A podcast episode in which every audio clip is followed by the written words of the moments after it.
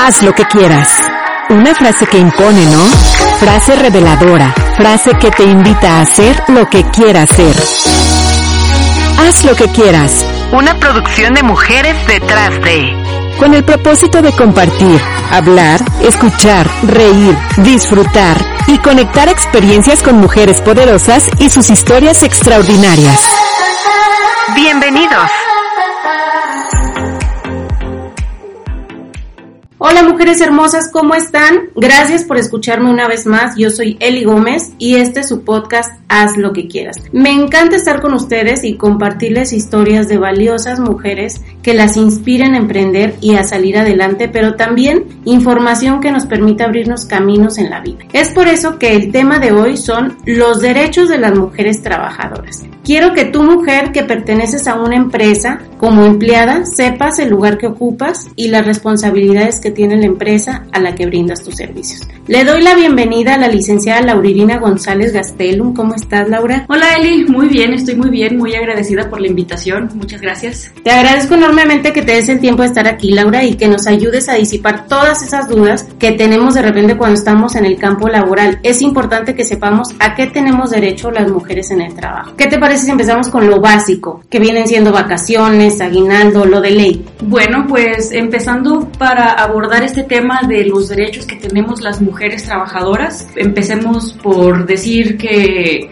mm, Básicamente la ley nos dice que tanto hombres como mujeres tenemos los mismos derechos, ¿no? Así lo establece la Constitución. Pero vaya, podemos hablar también de que hay algunas, digamos, prerrogativas que nosotros como mujeres y más que nada hablando en temas de embarazo, ahí hay, digamos, un nicho que nos da ciertos derechos también que son un poquito más amplios, ¿no? Que pues obviamente un hombre no puede tener. Pero bueno, cuando hablamos de derechos laborales para la mujer, hablamos de lo básico, digamos. Hacemos una entrevista de trabajo y nos dicen, bueno, pues les ofrecemos las...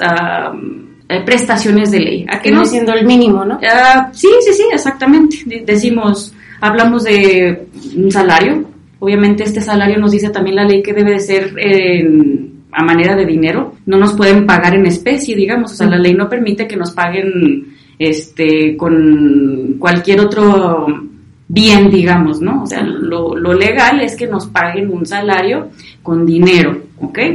Este, primero que nada, pues el salario, eh, después tenemos vacaciones, que estas también, de hecho ahorita hay un tema interesante que se está Ah, tratando de hacer una reforma en, en, relación a los días de, de, vacaciones que corresponden, pues, pero bueno, pues mientras no se haga la reforma, ahorita las, las vacaciones que tenemos derecho es el primer año, tenemos derecho a eh, seis días de vacaciones, el segundo año dos, dos días más, que son ocho, y así sucesivamente hasta cuatro años. ¿Y esta reforma qué cambios va a proponer? Lo que propone la reforma es un aumento de días de vacaciones.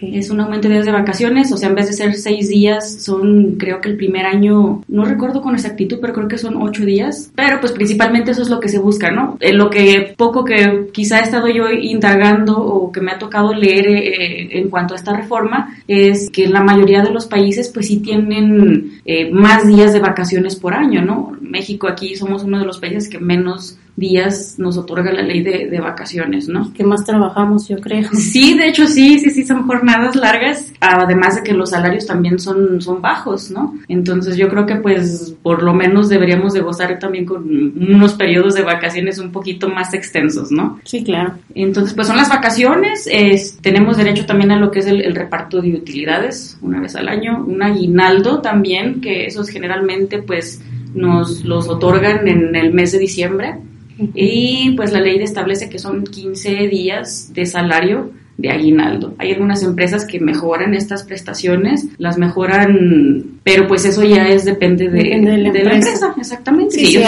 Hay empresas que, que incluso yo creo la parte es la salud, la, o sea, todas las prestaciones las multiplican, pero es, es una decisión de, pues corporativa, no, no es algo que sea por ley. Sí, sí, sí, claro, exacto. Ah, y ahorita que, que tocas el tema precisamente también de lo de la salud, pues también una de las prestaciones básicas vendría siendo este tema del del, seguro, ¿no? Entonces tendría que ser seguro social. Algunas empresas dan una póliza de gastos médicos mayores, pues si tienen la posibilidad de dar un, no sé, de cubrir a lo mejor un poquito mejor ese, ese rubro de la salud, pues mucho mejor, ¿no? Y en esta parte en donde hay mujeres que se ven a lo mejor perjudicadas en el sentido de que sí están dadas de alta en el seguro social, pero no están dadas de alta con la cantidad real que ganan, con su salario real, a lo mejor es, es lo mínimo con lo que pueden estar registrados. ¿Es su derecho exigir eh, que sea tal cual su salario? Por supuesto, de hecho sí la ley exige, pues más que nada,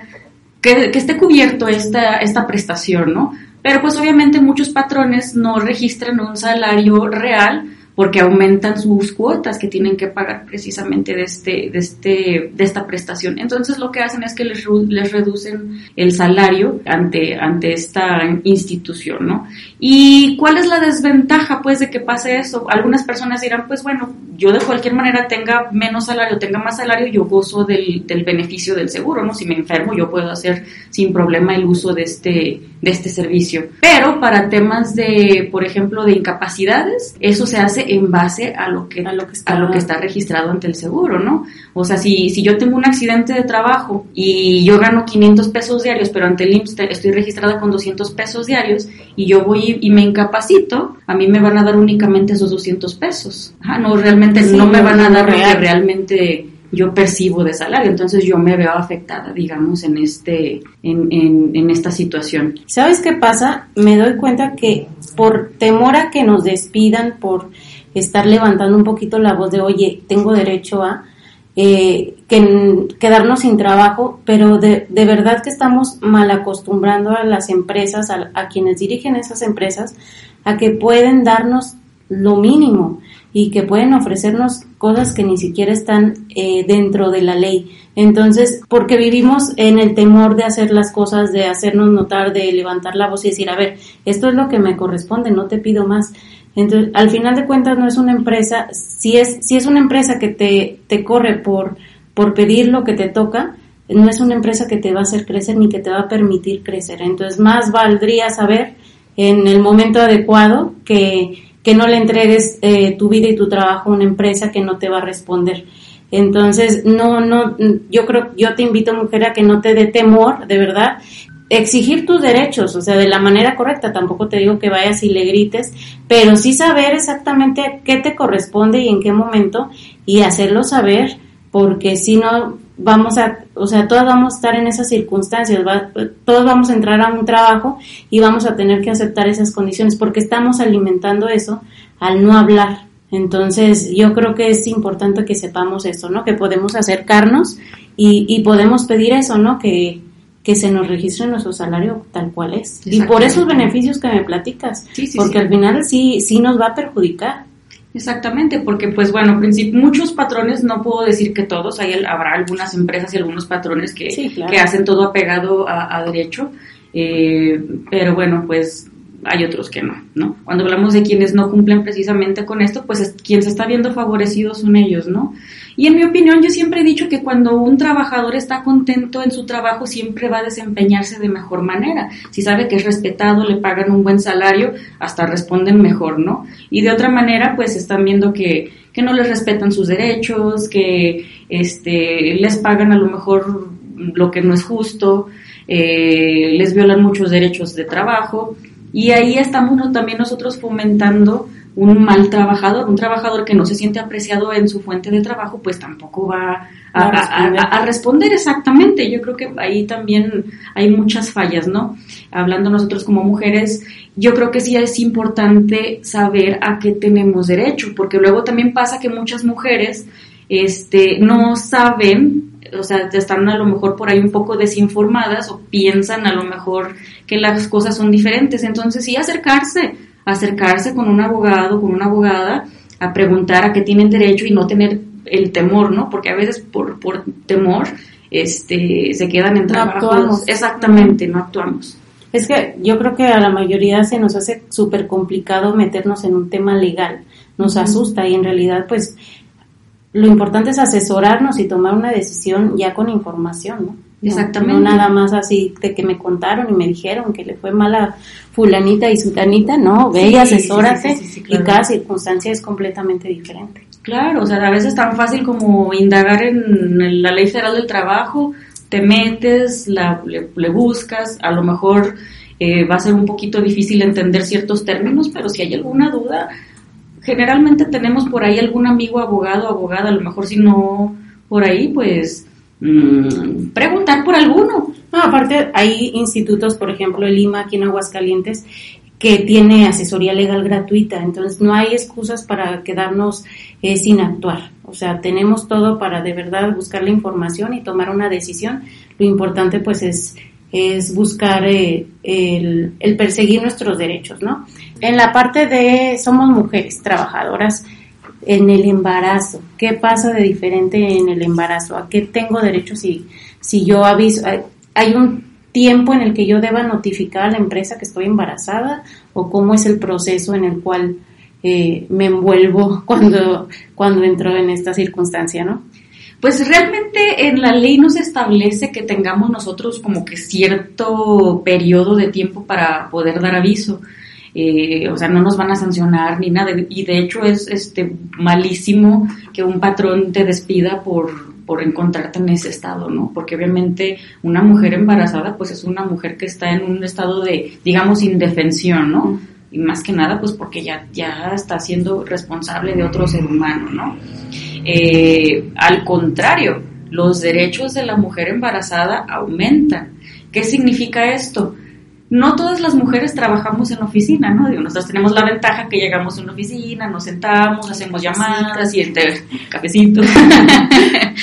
este, pero hay mujeres que pues desafortunadamente trabajan en fábricas, trabajan en eh, pues en otro, en otra fuente de trabajo que es un poco más pesado, ¿no? Entonces, cuando estamos hablando de este tipo de trabajos, eh, primero que nada, no se pueden des despedir sin una justificación, ¿no? O sea, por tema de embarazo, definitivamente no. Este, a menos si hubiera alguna otra justificación, o sea que pues sí la ley federal del trabajo sí establece cuáles son las causas por las cuales puedes despedir a un trabajador, ya sea hombre o mujer, este, sin responsabilidad, o sea, sin tenerlos que indemnizar. Uh -huh. Sí, o sea, que sean personas conflictivas, que lleguen a lo mejor en estado inconveniente, ya sea este, por algún tipo de droga, por eh, en estado de ebriedad. Cuando mienten respecto a sus habilidades, a lo mejor. Sí, también, también es una que causa. llega uno diciendo que sabe de todas, todas, y, y entramos y, ay, ¿qué crees? Siempre, ¿no? Es, un, es una causa. Es una causa. Ajá, exactamente, también es una causal de despido sin justificación para el patrón. Entonces, este, si el patrón se encuentra en alguna de estas, de estos supuestos, sin problema puede despedirte o sin tenerlo que indemnizar, porque tú como trabajador le estás dando una razón para hacerlo, ¿no? Pero si un patrón no tiene realmente una de estas causas para despedirte, sí te tiene que indemnizar. Sabes que yo no quiero que trabajes para mí, no tengo causa, ok, te tengo que indemnizar con, con 90 días de salario. Y en este periodo de embarazo, imposible que te despidan si no hay una causa como esa.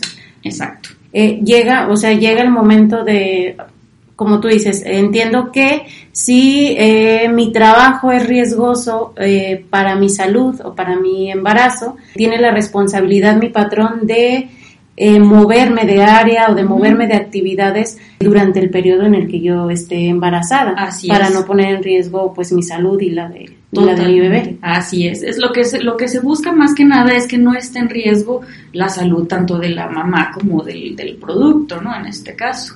Eh, por eso yo hablaba de, de, este tipo de trabajos en los que son pesados, o sea, una mujer embarazada sabemos de antemano que no puede estar cargando bultos, no puede estar haciendo esfuerzos, porque eso puede ocasionar la pérdida del, del embarazo, ¿no? Del, bebé. Entonces, se busca que tenga obviamente un lugar este, libre hasta de solventes, o sea, cualquier este agente que pueda ocasionar un menoscabo en la salud de, de tanto la mamá como del bebé. Sí, claro. -huh. Es importantísimo que si, si alguien de la empresa no se acerca a ti viéndote en, una, en condiciones en las que no deberías de estar y ofrecerte como este cambio, tú te acerques y lo, y lo exijas en pro de tu salud. Toma esto en cuenta, mujer, que si estás embarazada, estás en, en un área en donde ya te está causando problemas desde el hecho de que estén paradas a lo mejor todo el día. También, Ese sí. tipo de cosas no es normal y no es sano tener que aguantar estas circunstancias. Puedes acercarte em, a, recursos humanos y solicitar por derecho que se te cambie de área mientras estás en tu periodo de embarazo.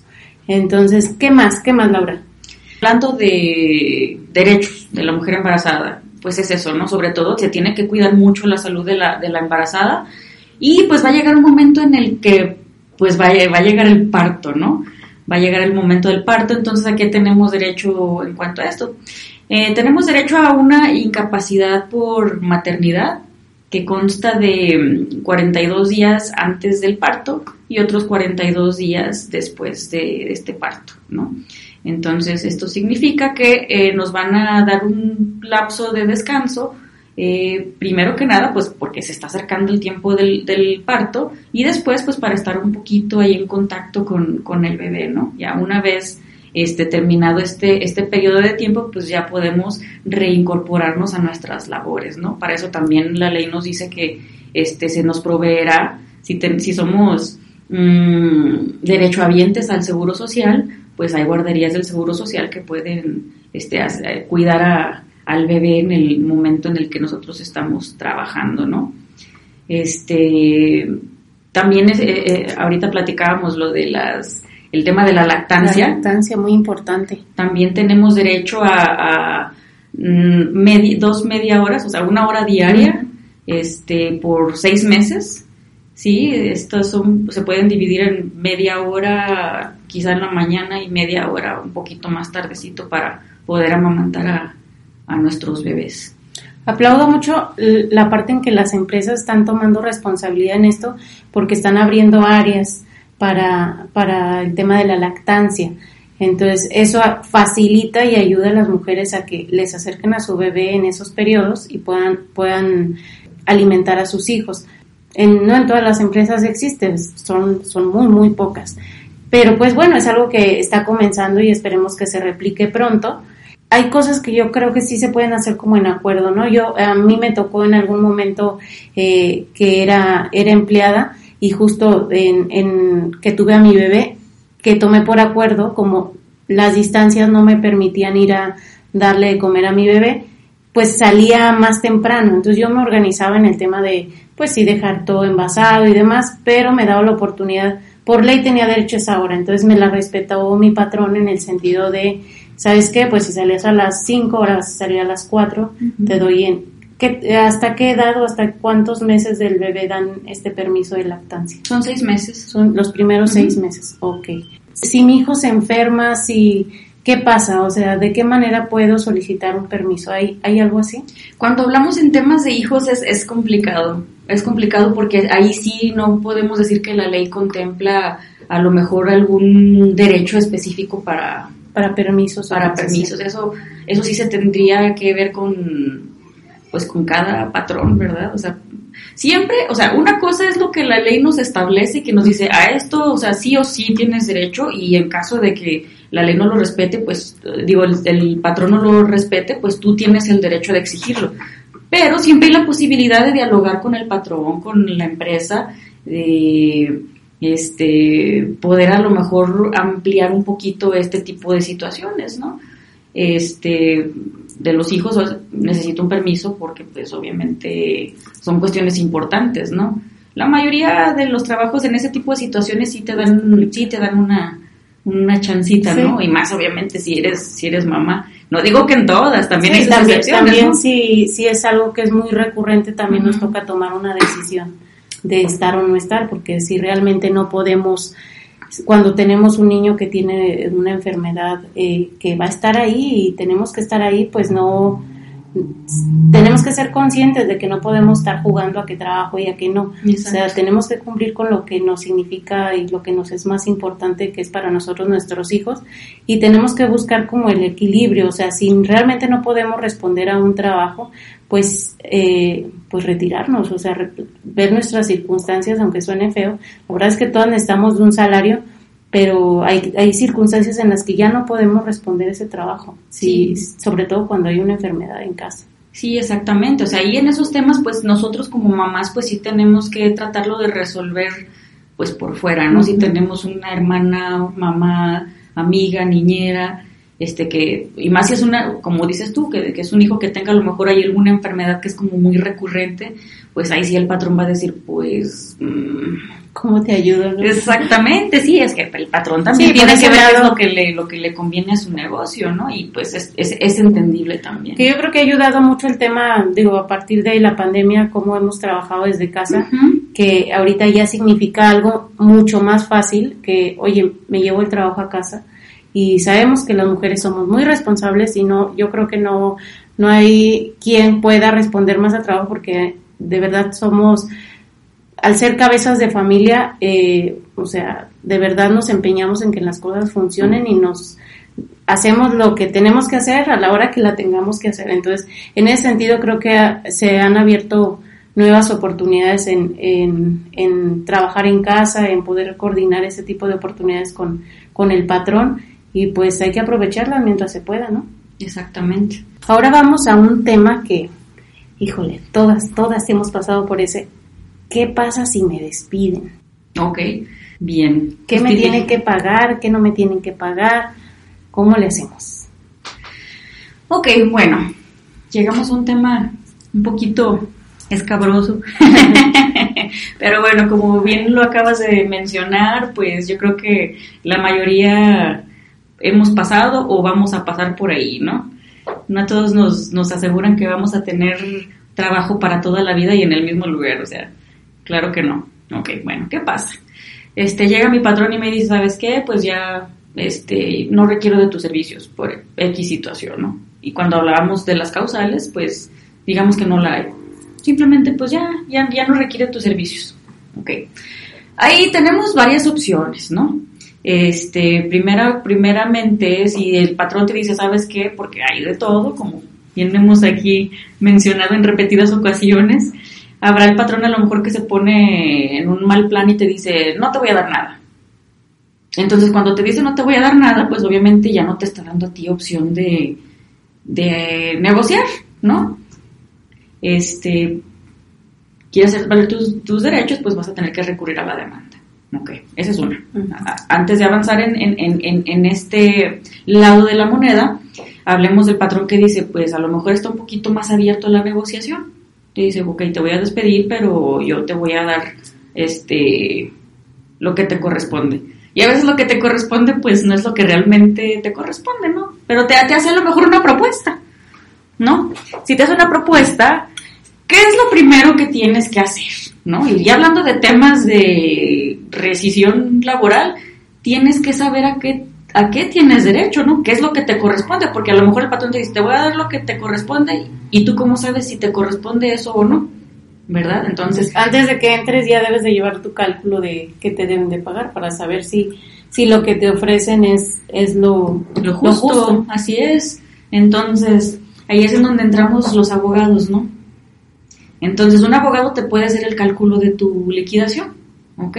¿Qué te corresponde? Pues, este, la indemnización, que son los 90 días que hablábamos hace un momento, este, te corresponden si te deben vacaciones, aguinaldo, este, prima vacacional, y se te hace una cuentita, ¿no? Te digo, dependiendo del tiempo que estuviste trabajando en la empresa, si te dieron vacaciones o no, que tu aguinaldo, se te saca una cuenta, ajá, y ya. Y a partir, ¿cuánto, a partir de que te despiden, ¿cuánto tiempo tiene el patrón para hacer válido ese, esa liquidación, no? ¿En qué momento, cuál es su límite para depositarte? Pues son dos meses, porque si pasan esos dos meses, bueno, bueno, o sea, no tanto para él, más bien aquí quien se ve en desventaja es el trabajador, porque si pasan dos meses este, después del despido y tú no demandas, ya no vas a poder demandar porque es tu término para ti como trabajador. Ajá. Ah, ok. Entonces tienes dos meses. Si tú extemporáneamente presentas una demanda después de esos dos meses, ya, Ya no te no. la van a admitir. Ya estás extemporáneo. ¿Ok? Entonces tú como trabajador tienes que procurar que se te liquide antes de ese lapso. Ajá. Porque si, te digo, ahí el, el término va a ser eh, fatal para ti, para el patrón va a decir, pues ya pasaron dos meses y no le di nada, pues Sí, el patrón muy Gracias. inteligente te dice, espérame dos semanas más, pasan las dos semanas, espérame otras dos semanas porque Y muchos va a hacen haber, eso. ajá, y así se pasa el tiempo y ya eh, después de ese tiempo te contesta el patrón así como de, sabes que siempre no te pago y ya te das cuenta de que ya pasaron esos dos meses y ya no lo puedes demandar. Exactamente. Pónganse listas. Exacto. En ese sentido, sí tienen dos meses, dos meses muy importantes para, para que te liquiden correctamente en tu, en tu trabajo, ¿no? Así es, así es. Ya pasados esos dos meses, pues ya es muy difícil, bueno, ya prácticamente imposible poder hacer algo legalmente. Aparte hay, creo, herramientas ya muy útiles en, en internet como para hacer tu cálculo más, llevar un más o menos. Sí, sí, sí, de la claro. cantidad Exacto, que- tampoco nos vamos a poner como exigentes, es decir, pues son este 5.999.16. O sea, no, o sea, pero a lo mejor va a ser algo aproximado, ¿no? Este, una cantidad, porque sí, sí, obviamente sí va como que a variar un poco, ¿no? Porque sí, sí, hay como tabuladores ahí en los que ingresas, te dice, pon tu salario diario, este, cuándo ingresaste a tu trabajo, cuánto te despidieron, y más o menos te va a dar un, un, un cálculo, ¿no? Aprox. Que sí puede funcionar. Si dices, a lo mejor no, no conozco a ningún abogado, o a lo mejor no tengo para pagar, pero pues, bueno, siempre se buscan varias opciones. Tener una guía nada más para, para el momento de sentarnos a hablar con recursos humanos, ¿no? De lo que nos, lo que podemos o no aceptar. Lo ideal sería que no tuviéramos que negociar ni nos dieran un peso menos. Lo ideal sería que se cumplieran las cosas, pero no sucede. No sucede. eh, más bien sucede en muy, muy pocos casos. Entonces hay que ir preparados con la información. ¿Y en qué casos recomiendas demandar? O sea, ¿cómo saber si, pre- eh, cómo, pre- cómo saber si es una mejor decisión demandar y obtener mi 100% a lo mejor de, de liquidación o, establecer y aceptar un, un convenio, ¿no? Un- una cantidad que, que ellos me proponen, un porcentaje de, ese, de esa liquidación real. Siempre tenemos que valorar cada situación en particular. Siempre. O sea, por eso siempre tenemos que investigar o que preguntarle al trabajador cuáles son las circunstancias de su, de su trabajo, ¿no? De su patrón. Porque en algunas, en algunas ocasiones sí conviene demandar y en algunas otras sí mejor sí o sí ver la manera de negociarlo. ¿Cuáles son estas situaciones? Este, yo, la verdad, en mi opinión, yo sí soy muy partidaria de la negociación, de la conciliación. Y mejoran en el, en el sistema anterior, porque ahorita, a partir del mes de noviembre del año pasado, ya tenemos un, un sistema laboral nuevo, que ya procura que los juicios sean más cortos, que haya negociaciones, este, eh, pero O anteriormente... sea, procura una negociación al principio antes de proceder como a un juicio. Exactamente. Ahora sí o sí tienes que conciliar. Ah, ok. Ok, se te mandan a, a, a la sala conciliadora para que llegues a un acuerdo con tu patrón.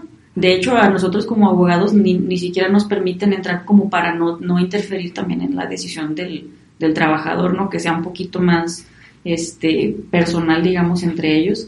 Y si se llega a un acuerdo entre, esta, entre estos dos, este, pues se, se paga y, Y se acabó y se el acabó el entonces. asunto. Si no se llega a un acuerdo, entonces sí ya te dan la opción de, de proceder con el juicio. Pero tienes que pasar eh, obligatoriamente, digamos, por este Por la filtro. Exactamente. ¿Por qué? Porque para el juicio te van a pedir precisamente la constancia de que haya sido agotado este recurso de la conciliación. ¿Y cuánto puede durar un juicio? Un juicio ahora con la reforma, pues habían estado saliendo mm, este mm, muy rápido.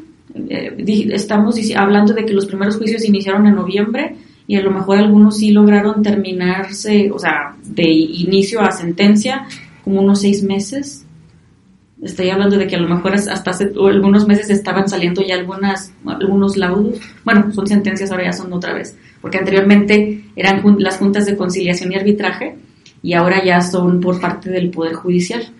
Ajá, o sea, ya son dos instancias diferentes. ¿Y de qué depende que el patrón pague o no pague? Yo creo que eh, si, si alguien demanda eh, su, derecho a liquidación, su, su 100%, la tiene de ganar en ese sentido, ¿no? Tiene manera de comprobar que trabajó, que tiene derecho a eso.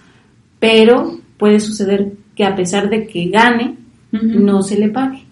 Sí, sí, sí, sí, sí. O sea, por eso nosotros como abogados no le podemos garantizar al trabajador que vamos a tener un éxito en el juicio. ¿No? A lo mejor podemos tener todos los elementos y a lo mejor podemos tener una sentencia a nuestro favor, pero hay muchas artimañas también. A veces llegas a, no te va a pagar en primera instancia, no vas a llegar, si tengo una sentencia por 200 mil pesos, no te va a decir, ay, sí, te pago. Te estaba esperando este momento. O sea, eso es muy raro, ¿no? O sea, siempre se busca ejecutar, ¿no? ¿Cómo se ejecuta? Pues por medio del embargo y a veces tú llegas y ya no hay nada. Ya no hay nada.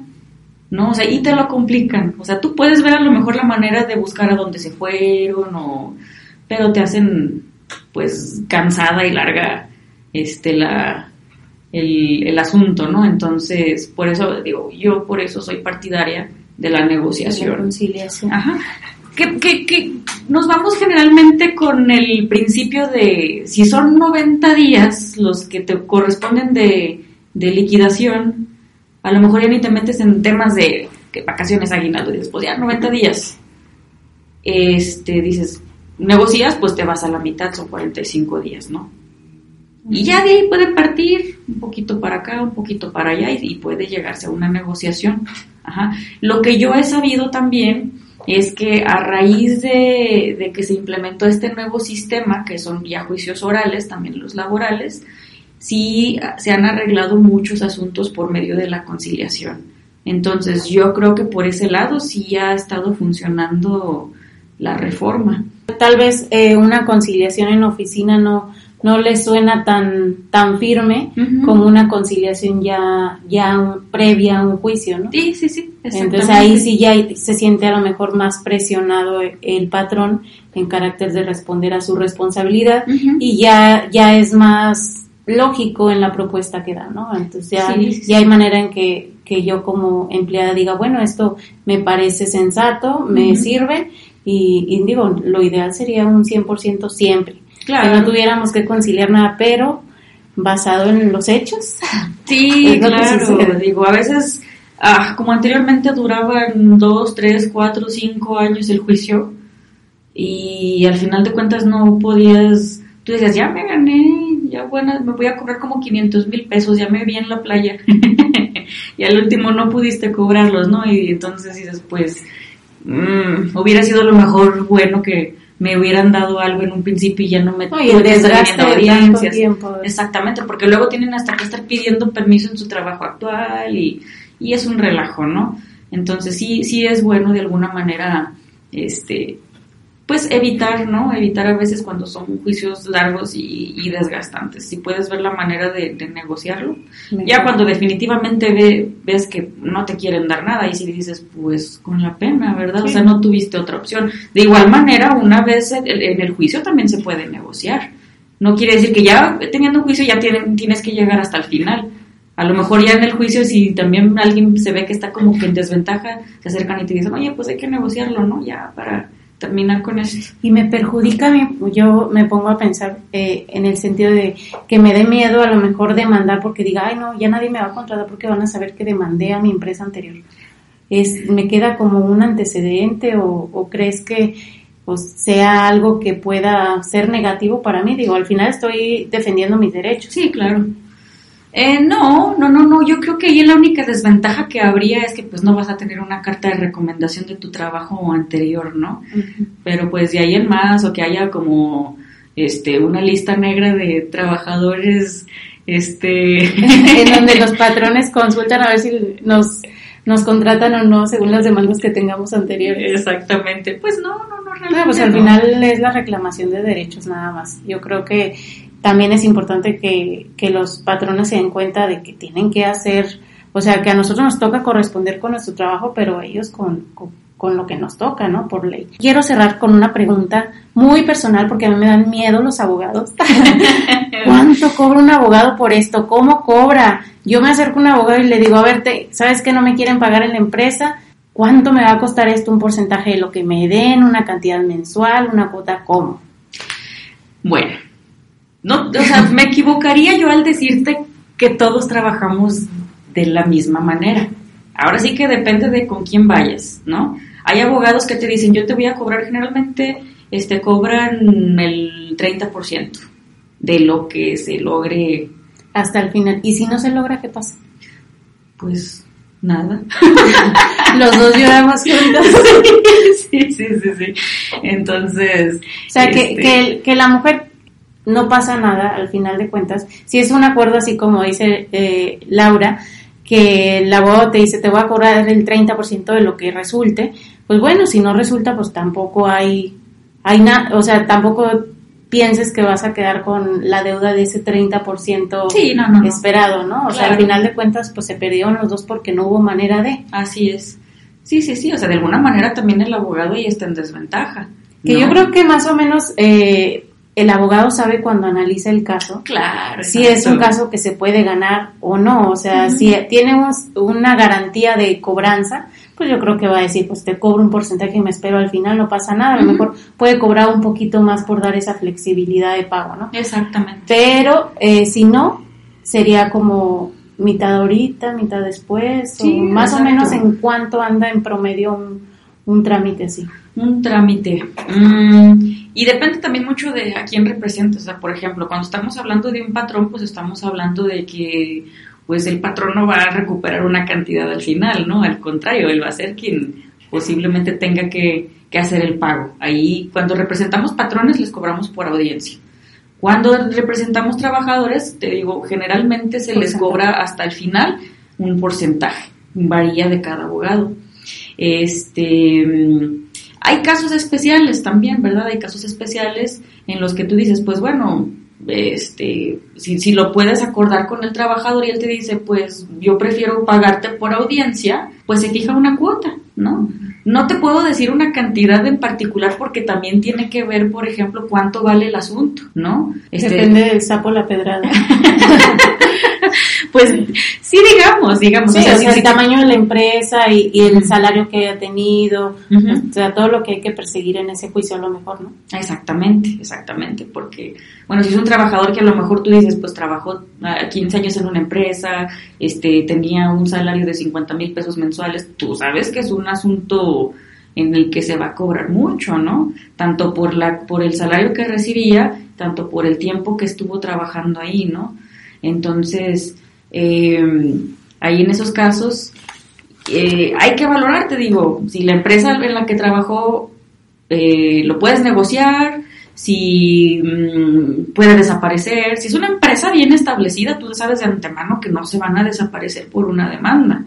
Ajá, entonces ahí sí no les dices, conviene incluso a lo mejor el cambio de razón social o el, el tema de si hay un embargo pues no van a vaciar la empresa para que no agarres nada o algo así. Exactamente, ahí sí dices, pues demanda, demanda y en cualquier momento me van a tener que pagar, ¿no? Por otro lado también están los abogados de la Procuraduría, ajá, que son gratuitos, ahí ellos cobren, así cobren el, el- la sentencia, no sé, 200, 300, 500 mil pesos, ellos no te van a cobrar nada porque ellos tienen su salario de parte del, del Estado, ajá, entonces tampoco... tam- o sea, tampoco puedo decir, no tengo para pagar un abogado, no voy a actuar. Actúen de verdad, actúen. Hay abogados que no les van a cobrar un solo peso, tienen prohibidísimo recibir este hasta cualquier clase de gratificación, ¿no? Porque, como te digo, ellos reciben su salario y es su trabajo representar a los trabajadores que requieran de sus servicios. Ay, no, demasiada información y muy, muy útil, de verdad. Compartan este podcast a sus amigas, a, sus, a su familia, a todas las mujeres que conozcan, porque es importante, la información es poder y, y poder hacer valer nuestros derechos es muy, muy importante al día de hoy. Pues antes de terminar con este podcast, eh, déjanos tus datos, tu información para quien le interese, pues que te contacte. Ok, claro que sí, sí, sí. Eh, bueno, ahorita estamos ubicados en la calle Virrey de Mendoza, número 202, justo frente a Palacio de Justicia. Eh, si necesitan alguna consulta por teléfono, mi teléfono es 449-109-7958.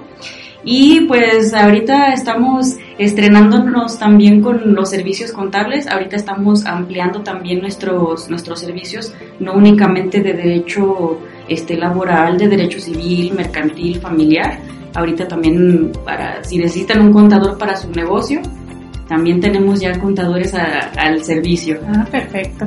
Pues súper recomendada Laura, ya saben, ya escucharon toda su información. Muchas gracias. No olviden compartirnos y seguirnos en nuestras redes sociales. Estamos como arroba haz podcast o en nuestro sitio web hazloquequieras.mx. Yo soy Eli Gómez, nos escuchamos en la próxima.